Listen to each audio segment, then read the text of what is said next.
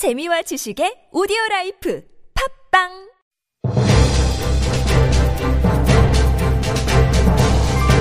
살아있는 비평 TBS 아고라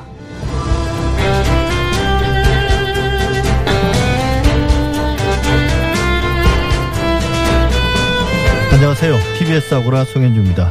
TBS 개편을 맞아 TBS 아고라도 작은 변화를 시도했습니다. 기존의 주마가편과 사진관 코너에 더해 미디어 관련 사안을 격주로 번갈아가며 뉴스 브리핑과 빅데이터 분석을 통해 알아봅니다. 오늘은 먼저 미디어 브리핑부터 나갑니다.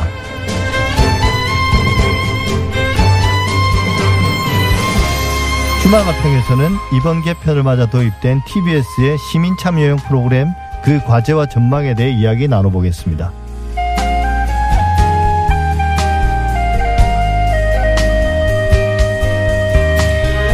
코로나19 사태가 장기화되고 총선도 다가오면서 코로나19와 관련된 정치적 공방도 격화되고 있습니다.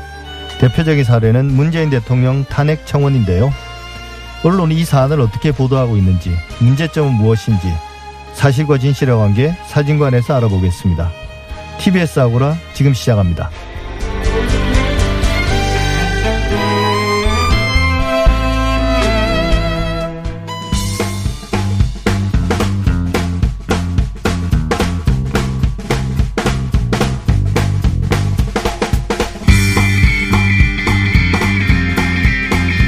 개편으로 처음 선보이는 코너입니다.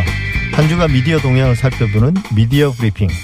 미디어 전문 기자 미디어 오늘 금준경 기자와 함께합니다. 어서 오십시오. 네, 안녕하세요. 네. 오늘 첫 소식은 뭔가요? 네, 창간 100주년을 맞은 조선일보가 지난 4일 일면에 과거의 오류 사과드리고 바로잡습니다라는 기사를 내면서 주목을 받았습니다. 이 조선일보는 지난 100년 동안 오보를 정정하고자 노력했다. 하지만 기사 게재 후 시일이 너무 지나 정정 기회를 잡지 못하거나 반대로 사실이 즉각 밝혀져 속보 기사로 정정을 대신한 경우도 있었다면서 이제 정정 기사를 냈습니다. 아, 그럼 뭐 참 좋은 일을 한 거네요. 예, 네. 과거의 잘못을 반성한다는 거니까 뒤늦게나마. 네. 맞습니다. 조선일보 근데 뭐 근데 네. 뭐 문제가 있나요? 어, 일단은 조선일보가 밝힌 오보를 간단하게 설명을 드릴게요.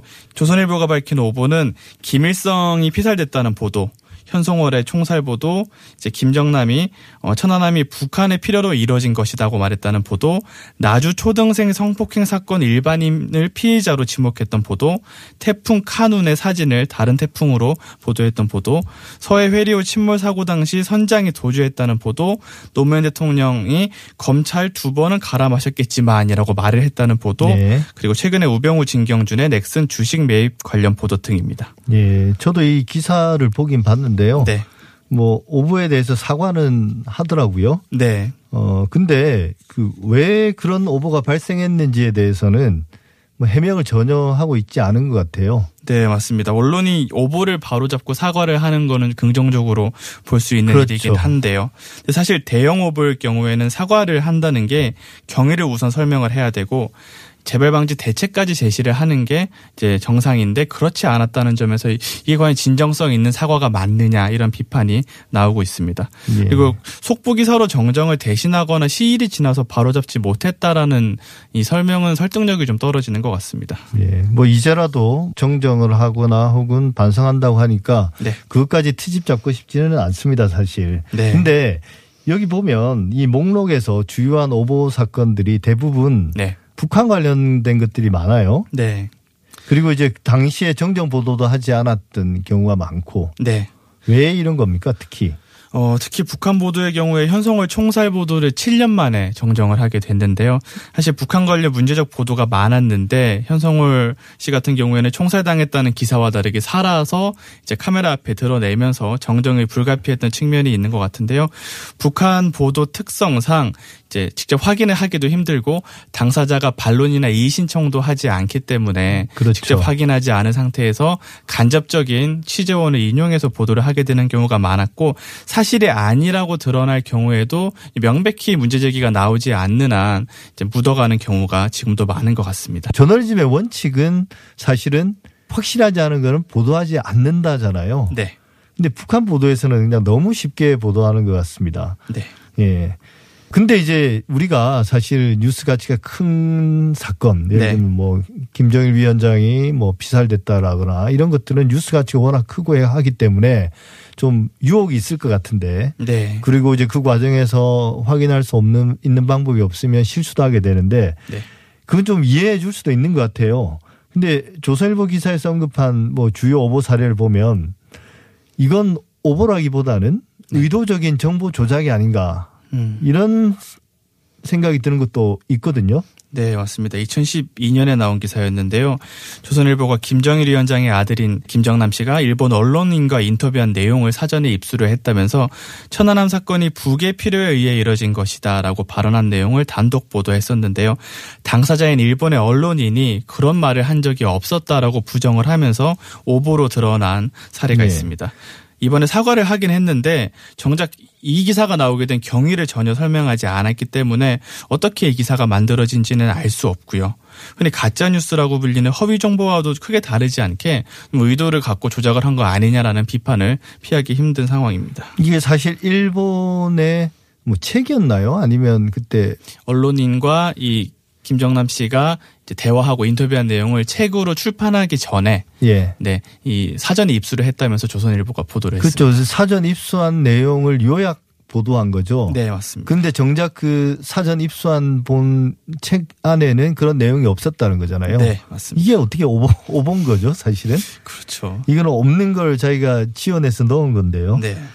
아, 참, 뭐, 조설부 이야기는 여기까지 하죠. 예. 알겠습니다. 다음은 뭐가 있습니까? 어, 방송과 통신을 심의하는 방송통신심의위원회라는 기구가 있습니다. 네. 방심위라고 부르는데 코로나19 관련해서 허위 정보 게시글을 삭제하고 지금 보도에도 제재를 하고 있습니다. 대부분 허위 정보들이었는데요.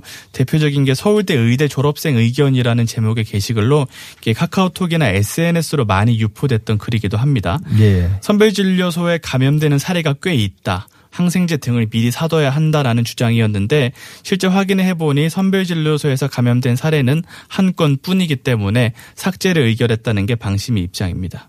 이외에도 충북 진천 등의 격리된 교포들에게 제공한 푸짐한 도시락 사진을 마치 정부가 중국인들에게 제공한 것처럼 주장한 게시글, 대구 지역의 의사가 아닌 병원에서 일하는 직원들을 찍은 사진인데도 불구하고 의사들인데도 방호복을 입지 못하고 일할 정도로 지원이 좋지 않다라는 식으로 주장한 게시글을 삭제했습니다. 예, 유난히 뭐 코로나 19 사태가 터지면서 이런 네. 인터넷에 허위 조작 정보들이 좀 넘쳐나고 있는 것 같아요. 아마 우리가 우리도 좀 민감하겠죠, 사람들도. 맞습니다. 네. 예. 방송의 경우는 어떻습니까? 네, 방송의 경우에는 종합편성 채널이 중징계를 어, 받고 있는 상황인데요. 채널A 뉴스A가 3일 중국 우한에서 송환된 교민들이 격리 수용된 충남 아산 경찰 인재개발원에서 입소자들에게 세탁은 공용 세탁실에서 하라라고 안내했다는 내용으로 사실과 다르게 보도를 했습니다. 실제로는 개인별로 세탁을 따로 해서 이제 위생과 청결에 신경을 썼는데 공용 세탁실을 쓰게 한 것처럼 보도를 한 거죠. 예.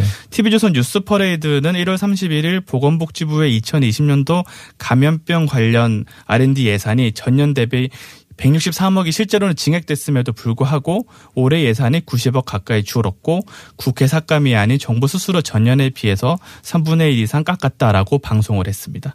두 보도 모두 법정 제재가 예고된 상태인데요.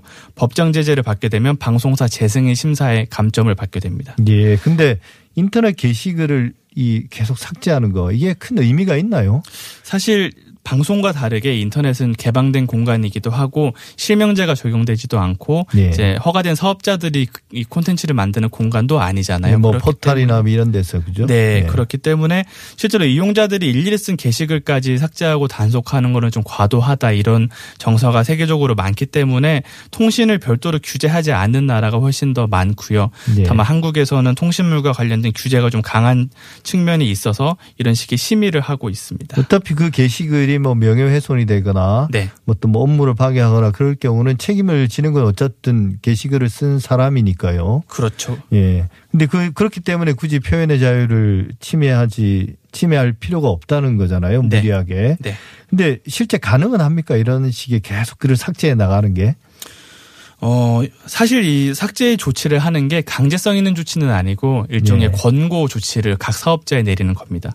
근데 방심이 특성상 이 강제성 있는 기관으로 인식을 하기 때문에 국내 사업자의 경우에는 100% 삭제가 되고 있고요. 예. 다만 유튜브나 페이스북 같은 해외 사업자의 경우에는 그 사업자들이 동의를 하지 않는 이상 좀 예. 지우지 못하는 문제가 있고 또 행정력 자체가 방심위 예. 직원 중에서 통신심의 파트 직원이 100명이 채 안 되거든요. 댓글만 제가 알기로는 한 포탈에서 아, 한 그렇죠. 30만 건 정도 달린다고 들었습니다. 네, 게시글, 댓글, 뭐 요즘은 유튜브 영상 등도 있으니까 SNS 뭐 네, 예. 그렇겠네요. 셀 수 없이 많을 텐데 현실적으로 도 무리가 있다 이런 지적이 있습니다. 예. 마지막으로 하나만 더 짚어볼까요? 네.